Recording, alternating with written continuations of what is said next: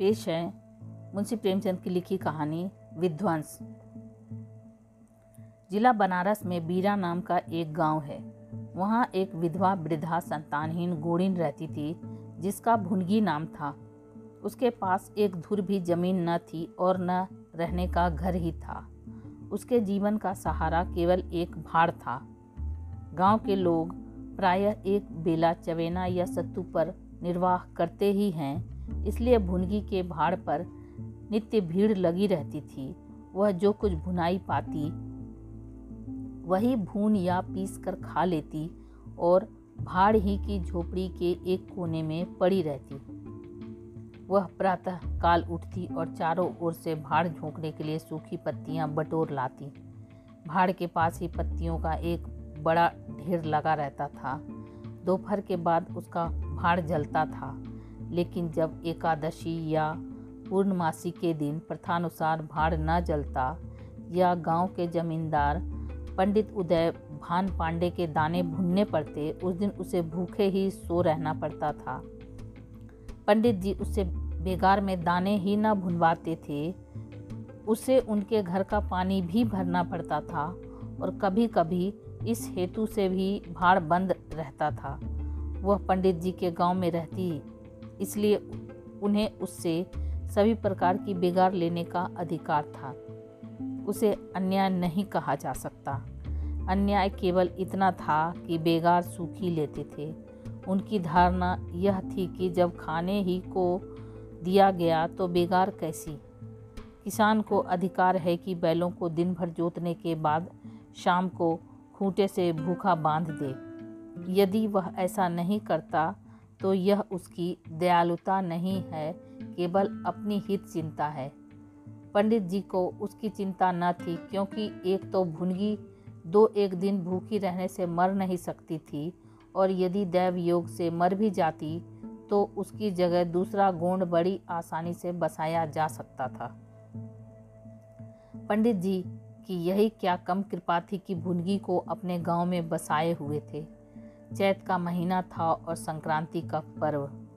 आज के दिन नए अन्न का सत्तू खाया और दान दिया जाता है। घरों में आग नहीं जलती, भुनगी का भाड़ आज बड़े जोरों पर था। उसके सामने एक मेला सा लगा हुआ था। सांस लेने का भी अवकाश न था। ग्राहकों की जल्दबाजी पर कभी कभी झुंझला पड़ती थी कि इतने में जमींदार साहब के यहाँ से दो बड़े बड़े टोकरे अनाज से भरे हुए आ पहुँचे और हुक्म हुआ कि अभी भून दे। भुनगी दोनों टोकरे देखकर सहम उठी। अभी दोपहर था, पर सूर्यास्त के पहले इतना अनाज भुनना असंभव था। घड़ी दो घड़ी और मिल जाते तो एक अठवाड़े के खाने भर का अनाज हाथ आता। दैव से इतना भी न देखा गया, इन यमदूतों को भेज दिया। अब पहर रात तक सेंत मेंत में भाड़ में जलना पड़ेगा। एक नैराश्य भाव से दोनों टोकरे ले लिए। चपरासी ने डांट कर कहा देर न लगे, नहीं तो तुम जानोगी। बुनगी, यहीं बैठे रहो। जब बुन जाए तो लेकर जाना। किसी दूसरे के दाने छूँ तो हाथ काट लेना। चपरासी, बैठने की हमें छुट्टी नहीं, लेकिन तीसरे पैर तक दाना भुन जाए। चपरासी तो यह ताकीद कर, करके चलते बने और भुनगी अनाज भुनने लगी। लेकिन मन भर अनाज भुनना कोई हँसी तो थी नहीं। उस पर बीच बीच में बुनाई बंद करके भाड़ भी झोंकना पड़ता था। अतएव तीसरा पहर हो गया और आधा काम भी ना हुआ। उसे भय हुआ कि जमींदार के आदमी आते होंगे। आते ही गालियाँ देंगे, मारेंगे। उसने वेग से हाथ चलाना शुरू किया। रास्ते की ओर ताकती और बालू नाद में छोड़ती जाती। यहाँ तक कि बालू ठंडी हो गई, सेवड़े निकलने लगे। उसकी समझ में ना आता क्या करे। न भूनते बनता था, न छोड़ते बनता था। सोचने लगी, कैसी विपत्ति है? पंडित जी, कौन मेरी रोटियाँ चला देते हैं, कौन मेरे आँसू पोस देते हैं। अपना रक्त जलाती हूँ, तब कहीं दाना मिलता है। लेकिन जब देखो खोपड़ी पर सवार रहते हैं, इसलिए न कि उनकी चार अंगुल धरती से मेरा निस्तार हो रहा है। क्या इतनी सी ज़मीन का इतना मोल है? ऐसे कितने ही टुकड़े गाँव में बेकाम पड़े हैं, कितनी बखड़ियाँ उजाड़ पड़ी हुई हैं। वहाँ तो केसर नहीं उपजती, फिर मुझी पर क्यों ये आठों पहर धौस रहती है? कोई बात हुई और यह धमकी मिली कि भाड़ खोद कर फेंक दूँगा, उजाड़ दूँगा। मेरे सिर पर कोई होता तो क्या बौछारें सहनी पड़ती? वह इन्हीं कुत्सित विचारों में पड़ी हुई थी कि दोनों चपरासियों ने आकर कर्कश स्वर में कहा क्यों री दाने भुन गए? भुनगी ने निडर होकर कहा, भून तो रही हूँ, देखते नहीं हो? चपरासी सारा दिन बीत गया, तुमसे इतना अनाज ना भूना गया। या तू दाना भून रही है कि उसे चौपट कर रही है? यह तो बिल्कुल सेवड़े हैं, इनका सत्तू कैसे बनेगा? हमारा सत्यानाश कर दिया। देख तो आज महाराज तेरी क्या गति करते हैं। परिणाम यह हुआ कि उसी रात को भाड़ खोद डाला गया और वह अभागिनी विधवा निरावलंब हो गई। गुनगी को अब रोटियों का कोई सहारा न रहा। गाँव वालों को भी भाड़ के विध्वंस हो जाने से बहुत कष्ट होने लगा। कितने ही घरों में दोपहर को दाना ही न मयसर होता। लोगों ने जाकर पंडित जी से कहा कि बुढ़िया को भाड़ चलाने की आज्ञा दे दीजिए, लेकिन पंडित जी ने कुछ ध्यान न दिया। वह अपना रोब न घटा सकते थे। बुढ़िया से उसके कुछ शुभचिंतकों ने अनुरोध किया कि जाकर किसी दूसरे गाँव में क्यों नहीं बस जाती, लेकिन उसका हृदय इस प्रस्ताव को स्वीकार न करता। इस गाँव में उसने अपने अधीन के पचास वर्ष काटे थे। यहाँ के एक एक पेड़ पत्ते से उसे प्रेम हो गया था। जीवन के सुख दुख इसी गाँव में भोगे थे। अब अंतिम समय वह इसे कैसे त्याग दे? यह कल्पना ही उसे संकटमय जान पड़ती थी। दूसरे गाँव के सुख से यहाँ का दुख भी प्यारा था। इस प्रकार एक पूरा महीना गुजर गया। प्रातःकाल पंडित उदयभान अपने दो तीन चपरासियों को लिए लगान वसूल करने जा रहे थे। कारिंदों पर उन्हें विश्वास न था। नजराने में डांड बाँध में रसूम में वह किसी अन्य व्यक्ति को शरीक न करते थे। बुढ़िया के भार की ओर ताका तो बदन में आग सी लग गई।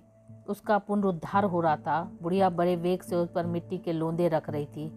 कदाचित उसने कुछ रात पहले ही काम में हाथ लगा दिया और सूर्योदय से पहले उसे समाप्त कर देना चाहती थी। उसे लेश मात्र भी शंका न थी कि मैं जमींदार के विरुद्ध कोई काम कर रही हूँ। क्रोध इतना चिरजीवी हो सकता है, इसका समाधान भी उसके मन में न था। एक प्रतिभाशाली पुरुष किसी दिन अवला से इतना कीना रख सकता है, उसे उसका ध्यान भी न था। वह स्वभावतः मानव चरित्र को इससे कहीं ऊँचा समझती थी। लेकिन हाँ हतभागिनी तूने धूप में ही बाल सफ़ेद किए। सहसा उधर भान ने गरज कर कहा, किसके हुक्म से? बुनगी ने हकबका कर देखा तो सामने जमींदार महोदय खड़े हैं। उदय भान ने फिर पूछा, किसके हुक्म से बना रही है? भुनगी डरते हुए बोली, सब लोग कहने लगे, बना लो तो बना रही हूँ। उदय भान, मैं अभी इसे फिर कुदवा डालूँगा। यह कह उन्होंने भाड़ में एक ठोकर मारी। गीली मिट्टी सब कुछ लिए दिए बैठ गई। दूसरी ठोकर नाच पर चलाई, लेकिन बुढ़िया सामने आ गई और ठोकर उसकी कमर पर पड़ी। अब उसे क्रोध आया। कमर सहलाते हुए बोली, महाराज, तुम्हें आदमी का डर नहीं है तो भगवान का डर तो होना चाहिए।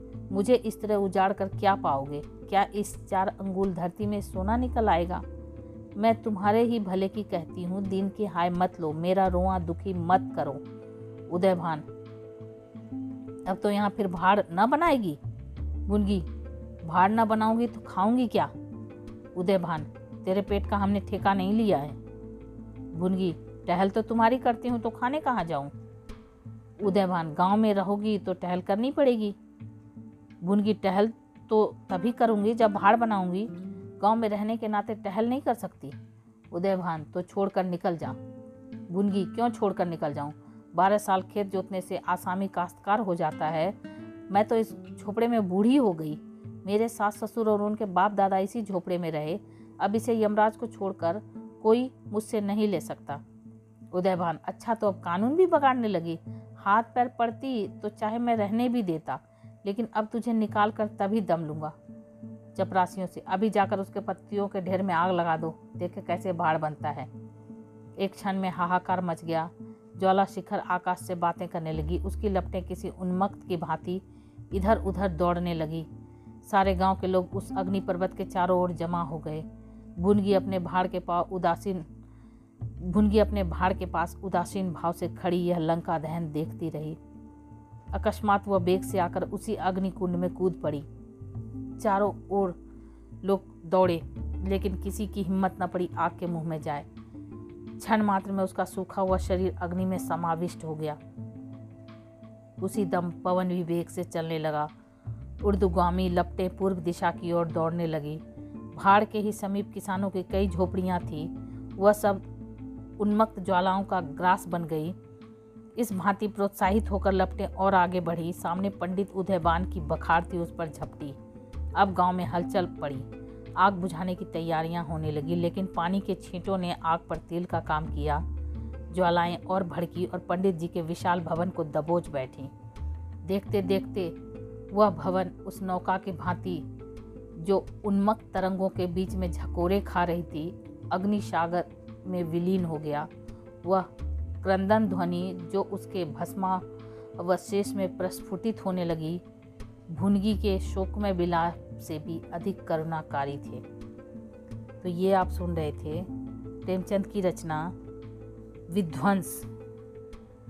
ऐसी ही अद्भुत और अनोखी रचनाओं को सुनने के लिए मेरे चैनल को फॉलो करें और सब्सक्राइब करें। Thank you.